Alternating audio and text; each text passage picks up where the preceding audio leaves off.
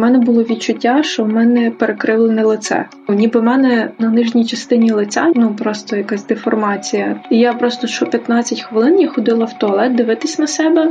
Ви слухаєте Я знаю, як це подкаст, в якому люди з досвідом психічних порушень та розладів діляться своїми історіями. Я Іванна Шкромида. Розповідь, яку ви почуєте в цьому епізоді, змусить вас пригадати своє дитинство і провести паралель між тим, якою чи яким ви були колись, яким є тепер. Знайомимось з героїнею. Зараз мені 29 років. Я вивчаю програмування і я планую стати веб-розробницею. Раніше я працювала в благодійній організації і займалася організацією волонтерських проєктів е, і ну, такою дуже цікавою соціальною діяльністю. Але так як тут дуже багато емоцій, ресурсу вимагало від мене, мені було вже досить важко, і я вирішила, що я свою цю соціальну діяльність, таку волонтерську, переведу в волонтерське русло, і просто як це буде для душі робота. І тим більше, що програмування мені дуже цікаво. Ну воно дуже важко дається, але я задоволена, в принципі, тим, що в мене життя таке різноманітне. Коментуватиме історію героїні Аліса Слюсар. Я клінічний психолог, кризовий психолог, арт-терапевт та когнітивно-поведінковий терапевт. Наразі інтерн. Працюю я з людьми, які втрапили в складні життєві обставини, які потребують спеціальної вже специфічної психологічної допомоги. І також це стосується таких випадків, як якісь суїцидальні моменти, якісь депресивні моменти, складнощі, взагалі з усім, що може бути. Наразі я працюю на гарячій лінії в міжнародній організації з міграції. Якщо вам відгукується наш подкаст, не забувайте оцінювати його на платформі, де ви зараз слухаєте, і обов'язково діліться своїми враженнями в коментарях. Нагадаю, що цей проект реалізується завдяки відкритій студії подкастів Айзон Медіа. Почалося все дуже давно. Насправді, десь на другому курсі університету, приблизно коли мені було 17. Перший курс в мене якось так нормально пройшов. А на другому курсі я не знаю, що сталося, але я перестала встигати справлятися з навантаженням. Воно мене накрило якоюсь такою хвилею і просто все навалилося одночасно. І було таке от відчуття, що просто я несу якусь таку велику гору, такий Еверест або Говерло, можна так сказати, на своїх плечах, і я не можу пояснити, що зі мною відбувається, але в мене в грудях просто така діра. Я не можу дихати, я задихаюся, і я не можу зрозуміти, що не так. Коли мені стало просто важко, я думала, що я погано стараюся, що я лінива, що я якась не така, що мені просто треба більше старатися.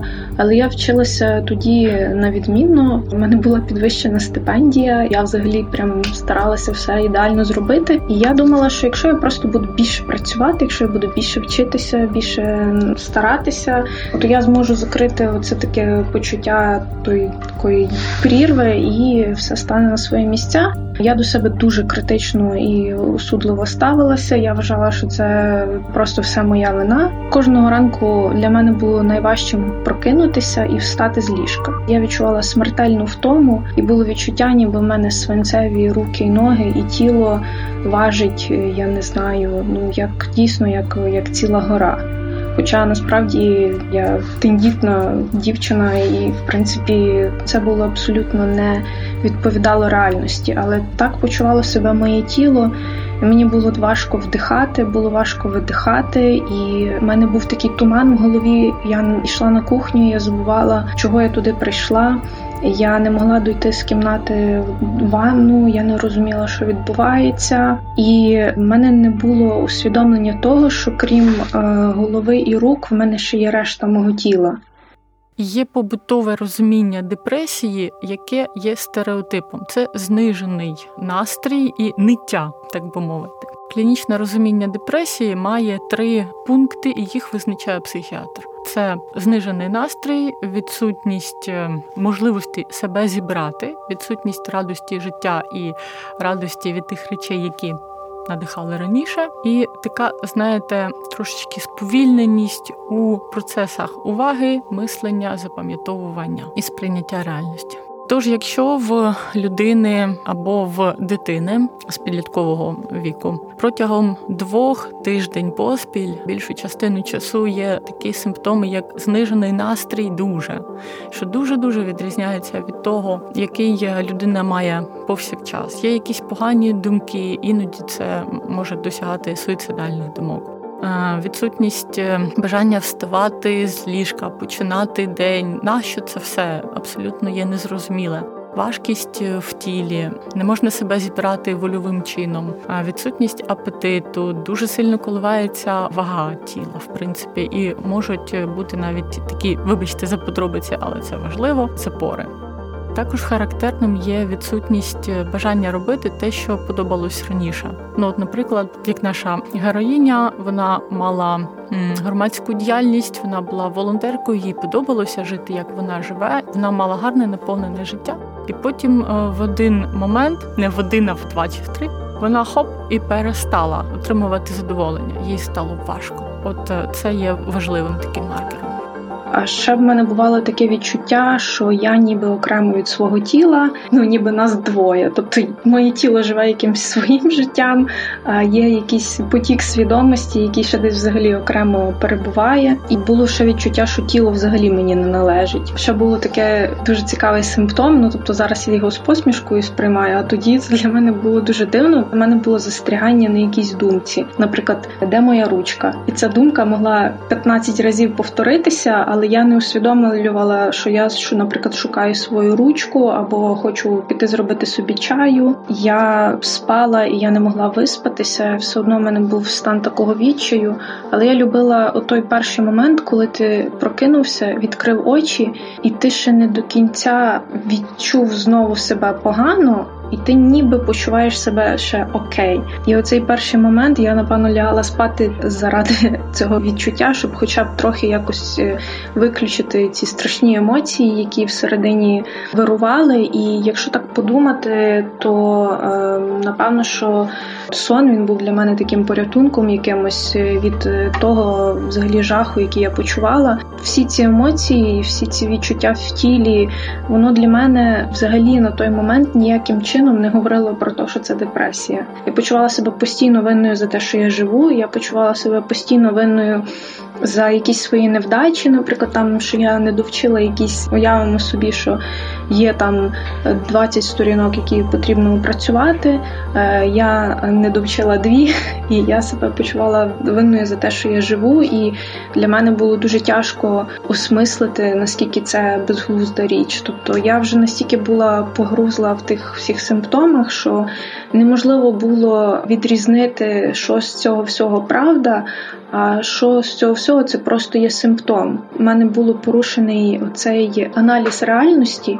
Взагалі, в нашій країні не прийнято в принципі звертатися по допомогу як факт, е, адже є такий стереотип в тому, що якщо ти звернешся по допомогу, то ти вже не ок, ти вже не молодець, ти вже якийсь хлоп, який ну дуже такий слабий, і ти потребуєш інших. Те ж саме е, стосується і психічного здоров'я, адже воно є, воно має бути підтримуване. І якщо з нами щось відбувається, то як правило, і в прикладі депресивних моментів тільки половина половина людей отримує взагалі за своє життя допомогу з депресією. Тож це перша причина. Нам дуже дуже стидно звернутися і розрізнити. Тож ми запхаємо це кудись подалі, подалі від себе в той дальній е, куток кімнати, і з нами все ок. Я така людина, я зберуся, і тому треба певний час, щоб пройшов до того, як людина дійсно розуміє, що щось з нею не те.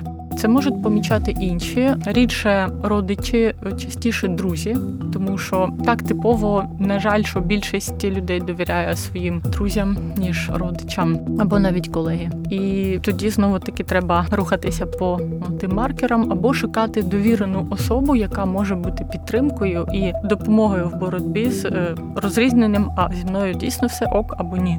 Ще був такий дуже цікавий симптом, коли друзі мене кудись кликали гуляти. Я погоджувалася, але завжди в останній момент е, мене накривала якась тривога, і я завжди відмовлялася. Оце все воно тривало дуже довго.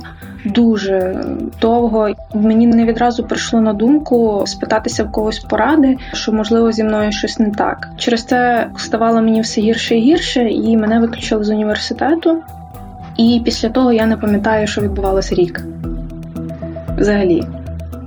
Я не пам'ятаю, я поновилася назад на університет, це я просто знаю як факт. Виключили мене з університету через якусь взагалі дурну помилку. Тобто в мене були прекрасні оцінки, але щось там пішло не так з одною контрольною, і виявилось, що в мене є талон, про який я не знала. І на той момент е, я з одного боку дуже тяжко пережила, бо для мене це був такий провал, бо я завжди була чемною дитиною, яка старалась виправдати батьківські очікування, але по факту вийшло що я ніби їх не виправдала.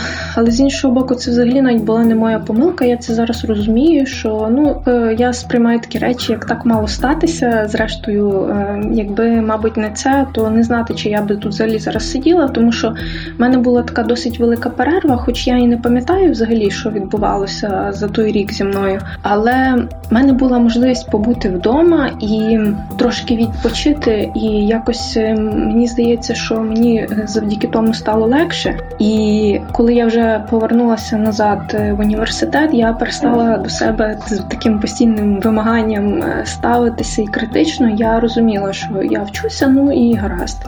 Якщо щось не виходить, ну і добре. Тобто я стала до себе все таки якось трохи легідніше ставитися. Тут ще є такий інший момент. У мене з'явився інтернет десь от в той період часу, і я почала цікавитися психологією, почала досліджувати, що ж що ж не так. І моя перша психолог вона мені почала відкривати очі, якби що ти відчуваєш з цього приводу, що ти відчуваєш з того приводу. І так почала випливати дуже велика кількість е, дитячих е, травм, всяких найрізноманітніших. І я почала розуміти, звідки беруться симптоми потрошки-потрошки. Коли ми чимось хворіємо, до прикладу, ми зламали ногу. Окей, ми їдемо до лікаря. Ніхто не каже, що ми погані, коли ми зламали ногу. Просто маєш гіпс і потім два тижні відпочиваєш тим гіпсом. Коли щось відбувається не так з нами психічно всередині, то дуже лякає. Тому що зразу уяві постають е, каральна психіатрія, я буду овочем, це не все життя, це абсолютно і безповоротно один раз і назавжди. Тому для того, щоб психіка захистила себе від цих переживань, є захисні механізми. Ні-ні-ні, зі мною все ок. Або я просто не пам'ятаю певний період свого життя. Депресія характерна так званою мисленнєвою жвачкою.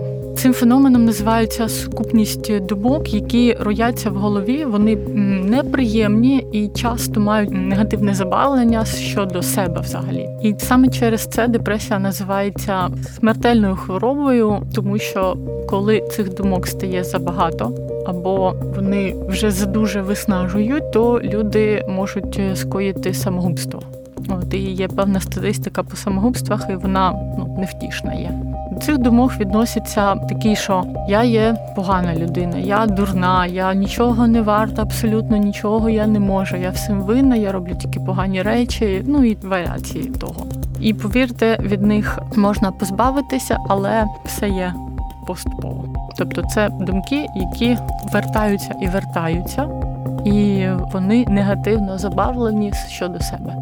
І частим маркером депресивних станів є те, що людина почувається винною за якісь дуже маленькі моменти, які вона там робила чи не робила, і може не пам'ятати певних відрізків, бо мала багато напруження всередині себе і. Важко було справлятися з тим, тому так дійсно цілий рік життя може випасти з пам'яті, і це прикро, проте так буває. Люди, які були поруч зі мною, у мене складні відносини були з батьками. Такі відносини досить важко їх описати. Це можна сказати так: тато в мене 10, а чого не 12? З мамою взагалі мене дуже складні відносини. Тому наше спілкування на цю тему, що мені погано, воно в основному виникало на межі якихось скандалів, коли якась домашня робота була не ідеально зроблена, тобто не зроблена, бо я не люблю домашню роботу е, на той час не любила. І я починала тоді розказувати, що я почуваю себе погано, і в мене немає сил ні на що. Тобто в мене немає сил на те, щоб встати з ліжка. В мене є сили тільки на те, щоб якось провчитися, і напевно, що там зранку вмитися, поїсти. І взагалі в мене більше немає ні на що сил, і я не можу поможіть мені якось, що зі мною не так. І рідні реагували на це таким чином, то що ти фігньою страдаєш? Тобі просто треба краще організовувати свій час, то тобі просто треба перестати лінитися, і все буде з тобою добре. Он якось інші люди справляються, ти що не можеш. І в той момент типу раз відбулось, другий раз, і я зрозуміла, що немає взагалі ніякого сенсу. Це для мене небезпечно обговорювати з ними ці речі, і я просто розумію, що депресія це такий момент, коли ви і жити не хочете, і померти теж не хочете. І для чого цю чашу вагів в сторону смерті переважувати, якщо краще спробувати все-таки дати собі якимсь чином раду з тим? Я зрозуміла, що це небезпечно для мене ділитися цим з рідними, з близькими. Вони не розуміють. Тобто з того часу пройшло 10 років, і я тільки зараз, через 10 років, трошечки поспілкувавшись з рідними, з близькими, я зрозуміла, що це було найправильніше рішення, тому що не знати до якого би результату це привело.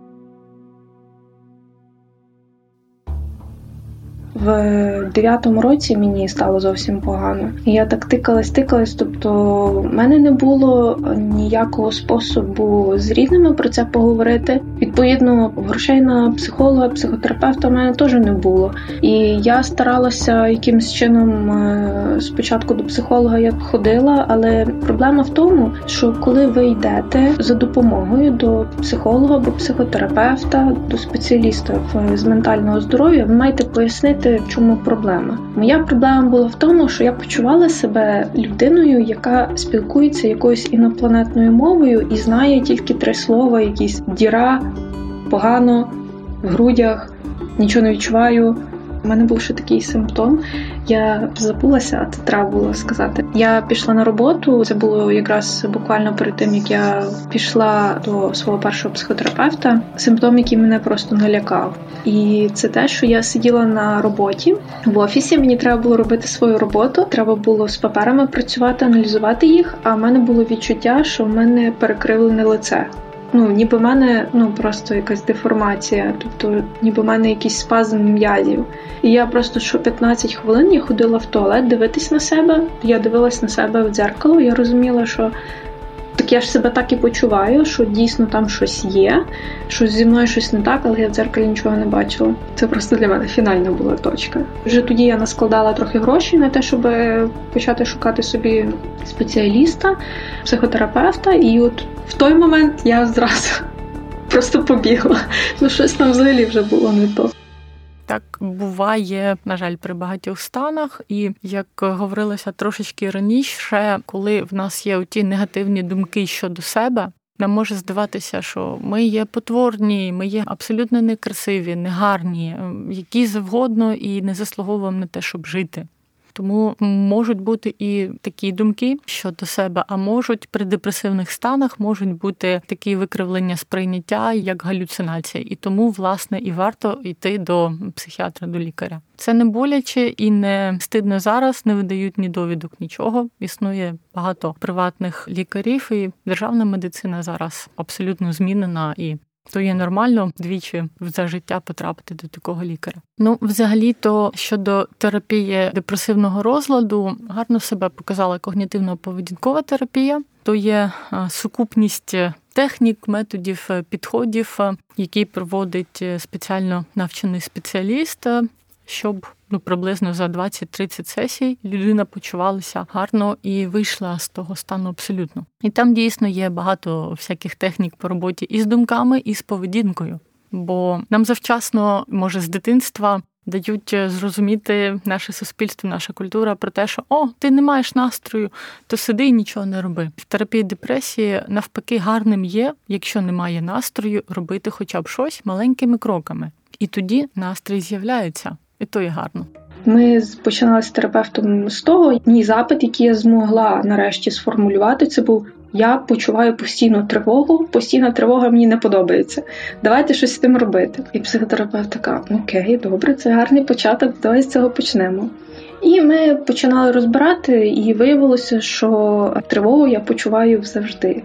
Я вже коли дійшла до когнітивно-поведінкової терапії, вона мене навчила емоції, розрізняти одні від других, правильно формулювати якийсь причинно-наслідковий зв'язок. Є ситуація, яка постійно повторюється. Допустимо, я приходжу на роботу, я сідаю на робоче місце і все. І зі мною стається щось дивне. У мене пустота в голові, я не можу нічого робити, я почуваюся тривогу. Для кожної людини це можуть бути різні ситуації. Візьмемо, наприклад, цей приклад. І психотерапевти дуже часто, знаєте, як в кіно показують, що там ви розказуєте вашу проблему, і психолог вас питає, що ви думаєте з цього приводу. Так, от то не так. Е, на практиці ви починаєте обдумувати кожен ваш крок. Які тригери? Що вас тригерить відчувати себе таким чином?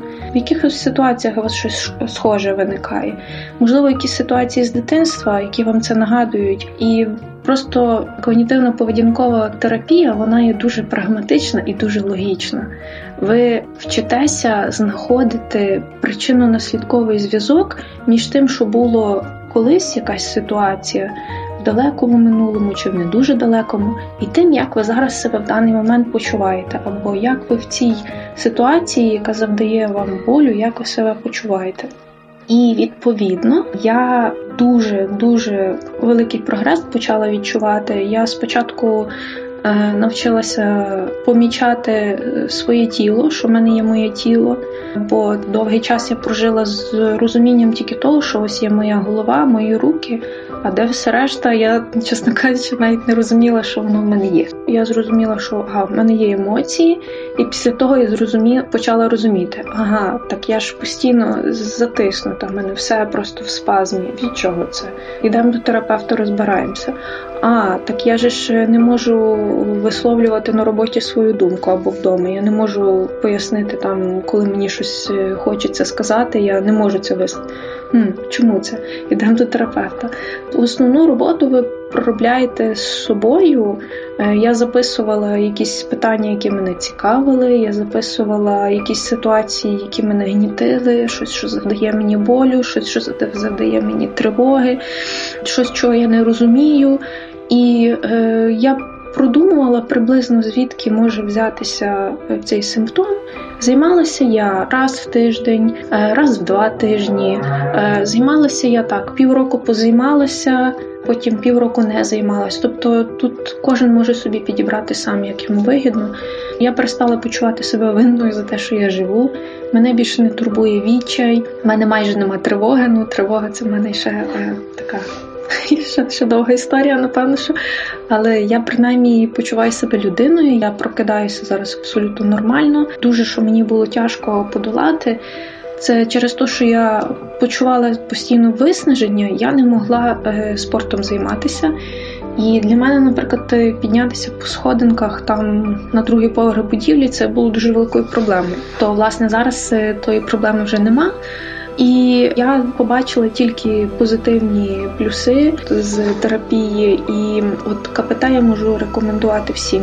Тут е, так само дуже велику роль, напевно, що мають відігравати близькі. Ну тобто найбезпечніше місце це є дім. Дім це є наша фортеця, де ми приходимо і нам комфортно, ми е, відпочиваємо. І це має бути також місце, де ми можемо поговорити про те, що нас болить. Це має бути місце, де ми можемо обговорити те, що нас турбує. І осуджувати треба не людину, яка страждає на депресію, а те середовище, яке не приймає людину з розладом і не може їй ніяким чином допомогти а тільки висміяти і знехтувати такі симптоми. Тому вдома в першу чергу має бути здорове середовище, яке підтримує тебе. Наше суспільство є посттоталітарним, а в таких суспільствах е, не прийнято було звертатися по допомогу і взагалі якось вирізнятися, бо ти можеш бути осудженим сусідами, родичами і взагалі всім світом. Тож дійсно є такий момент, як е, вихід з цього, і він вже поступово починається. І вже є багато місць, де можна запитати, що є не так, що як називається, абсолютно анонімно. До таких місць відносяться гарячі лінії. Їх зараз в Україні доволі багато, куди можна подзвонити самому, коли щось не так, або куди можуть подзвонити родичі для того, щоб прояснити, що то є. Перший момент. Другий повсякчас наші емоції блокують ем, чи навпаки провокують певну нашу поведінку.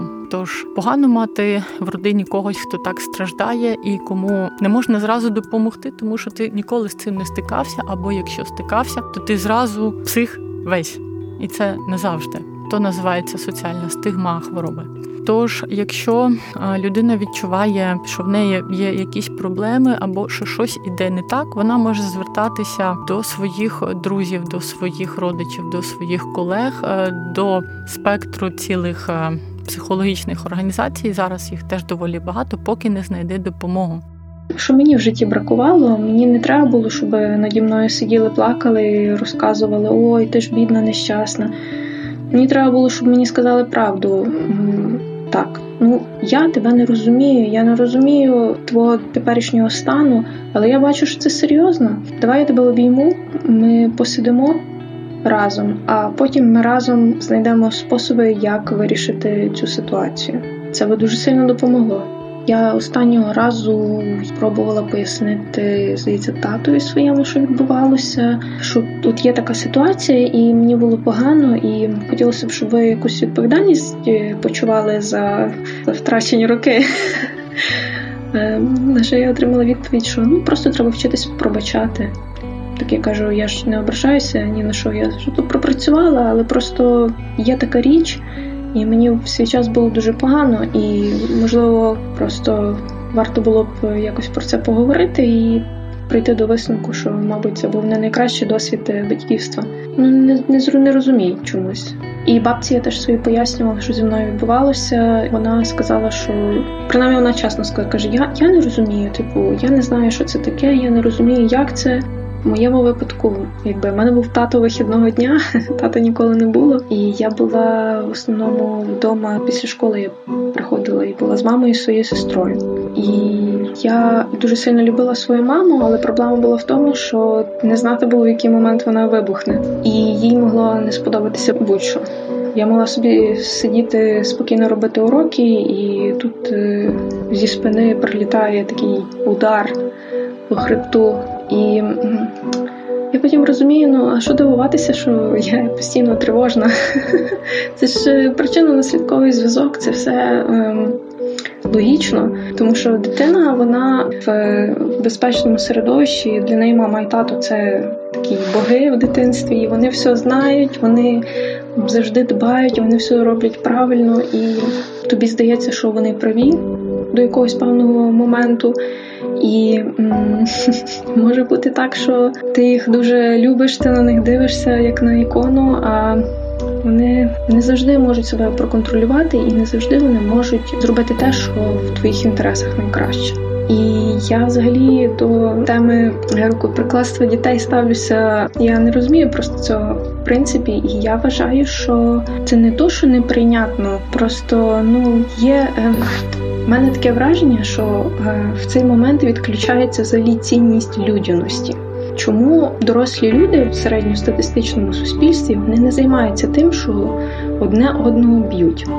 Вони стараються, якщо виникає якийсь конфлікт, словесно вирішувати. Для мене незрозумілий момент тої об'єктивації дітей, коли дитина перетворюється в об'єкт просто тому, що вона маленька і беззахисна, і за рахунок неї батьки починають самостверджуватись. Для мене не зрозумілий цей момент, і я, чесно кажучи, так і так і не зрозуміла цього. Тобто я не ображаюся вже на своїх батьків. Якби не було того всього досвіду, б зараз не була така розумна, сильна і незалежна жінка. Але з іншого боку, я просто не розумію, що в голові в людини, наскільки себе треба погано почувати наскільки потрібно бути ображеним життям, незадоволеним, щоб скочуватися до такої от речі. І я мушу сказати, що мої батьки почали задумуватись. Ну тобто вони не розуміють взагалі, що відбувається. Але в мене є молодша на 8 років сестра, і вона теж пішла до психотерапевта. Ну, тобто, явно щось е, щось не то. І е, якщо раніше це взагалі було якось дивно, то тепер, от е, на роботі моєї мами є кілька співробітниць, які або ходять самі до психотерапевта, або їхні діти ходять. І моя мама зрозуміла, що, мабуть, те, що я така такий першопроходець в тому плані, що це я не зовсім божевільна, що, мабуть, щось в тому є. Існує така річ, е, як е, психічна вразливість до чогось. Вона є генетичною, схильність, е, як, наприклад, до кольору очей, розміру носа, так і бути вразливим до певних психічних хвороб. Так і наше попереднє життя, попередній досвід він може теж давати вклад в це і в вигляді, наприклад, неадекватної самооцінки або дуже завищеною, або дуже занищеною, як ймовірно відбулося з героїнею, адже психічне і фізичне насильство воно робить е, людину безпомічною на певний проміжок часу. А коли ти є безпомічний, тобі в голову можуть приходити часто погані погані думки, і це може бути більш легкою дорогою до психічних розладів. Але це не обов'язково мусить так бути. Це просто така ймовірність. Тому треба бути уважною до себе і до своїх дітей взагалі. У мене ще такий був період. Е, у мене складається відчуття, що це був день сурка. Ну, як один і той самий день, у мене було відчуття за той рік, що це просто був один день, який тривав рік. Отак, от незалежно від сезону, незалежно від подій, незалежно від якоїсь комунікації, просто був один день. І я дивилася на фотографії себе е, в найгіршому своєму стані. У мене є ці фотографії на Різдво в родинному колі. Я як виглядала зараз, так тоді й виглядала. Я настільки не хотіла ділитися своїми емоціями і переживаннями. Я настільки боялася, що вони мене просто доб'ють, і я щось реально під маршрутку якусь пригну, що мені не хотілося навіть показувати що щось не так. Тому що на мене найгіршим було розказати наскільки все погано іменно рідним. Постороннім людям я могла сказати, що щось не так. З мене просто такий потік свідомості лився. Я поясню, звідки це взялося. У мене досі не було взагалі ніякого особистого простору. Бо дитина це об'єкт. Відповідно, е, можна було читати, наприклад, особистий щоденник. Ну тобто не було взагалі особистого простору ніякого. І відповідно мені його так сильно бракувало, що я принаймні розуміла, що мій емоційний внутрішній світ він є мій. Це от єдине, що в мене було моє. Все решта, в мене була своя кімната, але тим не менше в мене не було взагалі особистого простору. І для мене це було дуже тяжко, тому що я людина не те, що замкнена, я напевно все таки інтроверт. Я люблю тишу, спокій, я люблю там свій куточок, робити в ньому якийсь там затишок, займатися якимись своїми справами, якоюсь творчістю, планувати. От і мені дуже сильно бракувало того особистого простору, тому я не готова була взагалі ділитися ділитися ні емоціями, ні якимись переживаннями. Я зрозуміла для себе, що для мого благополуччя і життя найкраще буде е, займатися вирішенням своїх проблем самостійно. І в якийсь момент е, в 2015 році я вже переїхала сама, знайшла роботу, і я переїхала жити окремо. І це було теж одним з найкращих рішень в моєму житті. Тобто емоційно мені все одно було тяжко. Тобто в мене була і тривога, і бували дуже тяжкі моменти. Треба було себе самі забезпечувати. Але наскільки було круто, я свій простір організовувала сама. Я все робила сама. Я розуміла, що я розраховую на себе, і це було класно. Я більше не була винна там нікому і нічого. Ну я завжди була дуже сильно вдячна своїм батькам за підтримку, за те, що вони мене виховали. Але просто я не розумію, чому це припідноситься таким чином, що ну ось ми тебе виховуємо, а ти навіть не можеш там, вчитись ідеально. Це не дуже є людяно. Я розмовляла з своєю психотерапевткою. Я питаюся: ну в мене є багато друзів і знайомих е, з схожою історією, але вони стали сильними. Чого я така поломана? І вона мені сказала, що 50% це напевно, що якась генетика, тобто це склад то, як як я побудована, і 50% відповідальності в таких ситуаціях це все таки виховання. Тобто мені в дитинстві було дуже заздрісно, коли мої однокласники ганяли, билися, бігали, і їх зустрічала мама. Яка дуже сильно ними все одно тішилася, ну певно сварилася, але їх не товкли. Е, вдома ремнями чим попало, їм там волосся з голови не видирали, е, не розказували, що в них худоба. А я, якби я не старалася, якось е, нічого не мінялося. Щось як було погано, так і лишалося. Ну, щось тут не так. Я коли зіткнулася з депресією, в мене було відчуття, що реально я взагалі нікому не потрібна, і що моє життя не має сенсу. І я коли опустилася на саме дно, я зрозуміла, що це гарна нагода, щоб від нього відштовхнутися, тому що а як ж я? Напевно, я потрібна собі. І для мене це дуже сильно стало помічним. І я для себе просто так сформувала в якийсь момент в кінці якісь такі поради самій собі в минулому, щоб я собі сказала, от в ці от найгірші моменти. Буде дуже сильно хотіти, щоб вас хтось зрозумів. Мені так хотілося, щоб мене хтось зрозумів, але мене ніхто не розумів. І я в якийсь момент зрозуміла, та це ок, немає в тому нічого поганого. Мене не розуміють, але це не означає, що я якась погана чи що зі мною щось не так. Я довіряю собі, я довіряю своїм відчуттям, навіть якщо вони погані, нічого страшного, все гаразд, це просто етап. Я собі так говорила, і мені тут дуже сильно допомогло. Друга порада, коли захочете поділитися таким досвідом, коли захочете поділитися тим, що вас болить з кимось, дуже люди часто будуть давати бездушні поради і взагалі бездумні. Навіть розкаже, які поради. Може в тебе глисти, пропий вітаміни, займися спортом та мисли позитивно. Це найцікавіше. Займайтесь самообманом. Це називається. Це не можна так робити, тому що вам погано. Мислити позитивно у вас просто не вийде. Але це теж нічого страшного. Так будуть говорити люди, які з тим не стикалися, вони не можуть того зрозуміти. Та смачно поїсти, випий вина, там ще там щось. Ну це не працює. Ну люди, ну ви повинні розуміти, це не працює. Але єдине, що Просто я десь знайшла чи на Фейсбуці, чи де я знайшла дуже цікаву фразу, яка мені дуже дуже допомогла, що не можна знецінювати чужий біль просто від того, що він тебе не торкнувся. Якщо ти не розумієш людину, в якої тривожність чи в якої є депресія, це не значить, що це не важливо. Так і скажи: я тебе не розумію. Ну, давай тобі чимось поможу. Скажи, чим тобі допомогти, я тобі поможу. Оце буде супер круто. Це буде ось така порада і підтримка людині, а не що тебе глисти. Я дійсно це чула, це просто було настільки. Мені так підняло настрій в той момент. Я навіть не можу передати. І ще є така порада, якщо ви не можете, наприклад, пояснити, що з вами не так. Для мене найкраще було все-таки починати з симптомів в тілі, бо я емоції взагалі не розрізняла. Не розрізняла, що там тривога тривога, тривога, там така якась сирена волала, або вічай, вічай. Якщо не можете, то тіло. Ну тобто є якісь е, такі речі, наприклад, коли ви не можете зосередитись, або ви не можете прийняти рішення. От можна починати з того. Я не можу приймати рішення на роботі. Мені дуже треба кожен день приймати рішення, так чи так. Мені треба аналізувати. У мене ця здатність відключилась.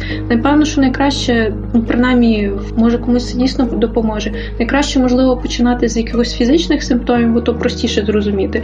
Тому що для мене, коли я розуміла, що є тільки моя голова і дві руки, а все решту нічого немає, так я її описувала. Ну що робити?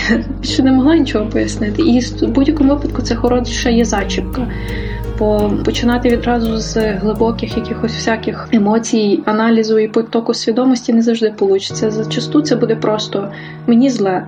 Детальніше, будь ласка, скажіть, а що саме? У мене дира в грудях.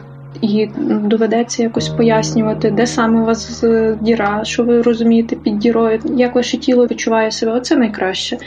Гарний лікар відрізняється від поганого тим, що має багато, багато, багато запитань дати людині і виявити, що з людиною відбувається для того, щоб їй допомогти. Відчуття діри всередині може бути це такий симптом, який може бути дуже при великій кількості всього.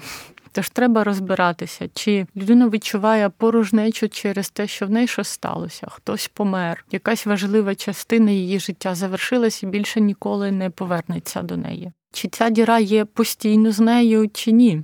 Чи це приходить? Чи можна її заповнити, чи ні? Чи їй вважається, що в неї фізично в тілі є діра?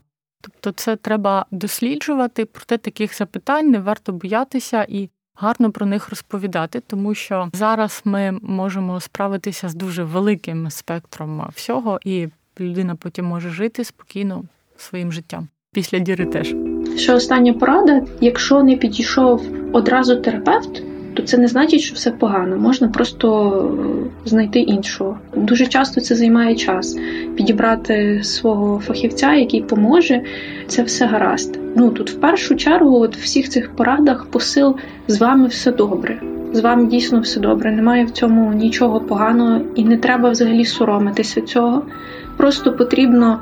Якщо ви розумієте, що ваше середовище, те там, де ви є, воно не здатне вас підтримати, просто треба шукати інше середовище.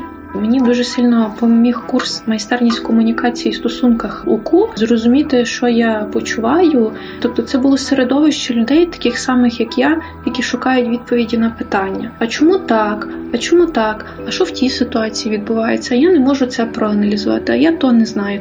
Я шукала середовище підходяще, і коли я знайшла середовище, яке лагідно ставиться до людей, яких здатне прийняти мене, я тоді почала вирішувати зі швидкістю просто світла всі свої проблеми.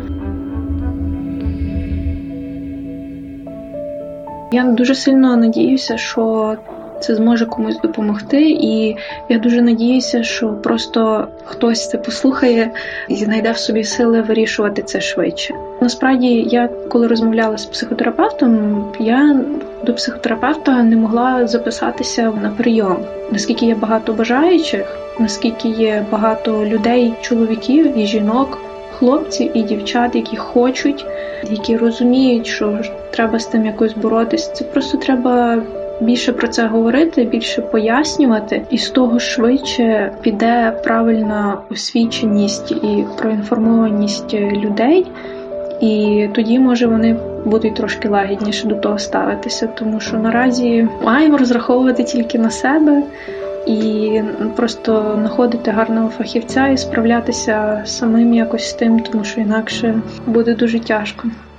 Колись я читала гарну книжку Дарки Озерної, це сучасна наша письменниця, біологиня, здається. І головною думкою цієї книжки було таке, що взагалі-то нормально бути ок. І якщо вам довго не ок, то є ненормально ненормальне життя. Тому що людина, в принципі, тяжіє, прямує до комфорту, і то є гарно. Але на жаль, половина людей, яка має взагалі якісь психічні складності, ніколи не звертається до лікарів. Але ті, хто звертаються. В більшості отримують е, полегшення, якщо вони слідують рекомендаціям людини, і важко зразу сказати, ну яка статистика, тому що є багато досліджень, таких по різних виборках, хто там скільки лікувався, як проте точно відомо, що якщо чимось займатися, то буде покращення. При депресивному розладі покращення може бути при середньому ступені десь з психотерапією, з когнітивно-поведінковою терапією повсякчас це за 2-3 тижні. Якщо з антидепресантами, то за 2. Якщо з препаратами взагалі, то на другому тижні людина вже відчуває полегшення. Якщо це не резистентна, дуже дуже важка депресія. Якщо це депресія легкого ступеня, то часто для неї характерно взагалі таке нагрібання на себе проблем. І коли з'являються сили, можна ну, від них позбутися, вирішити їх і одночасно проходять симптоми. Так буває теж. Тож е, гарно займатися собою, і якщо щось не те, то просто йти і не мати сорому йти по допомогу, бо то є піклування про себе. І піклуватися про себе це означає бути ок, мати сили і жити повне гарне життя.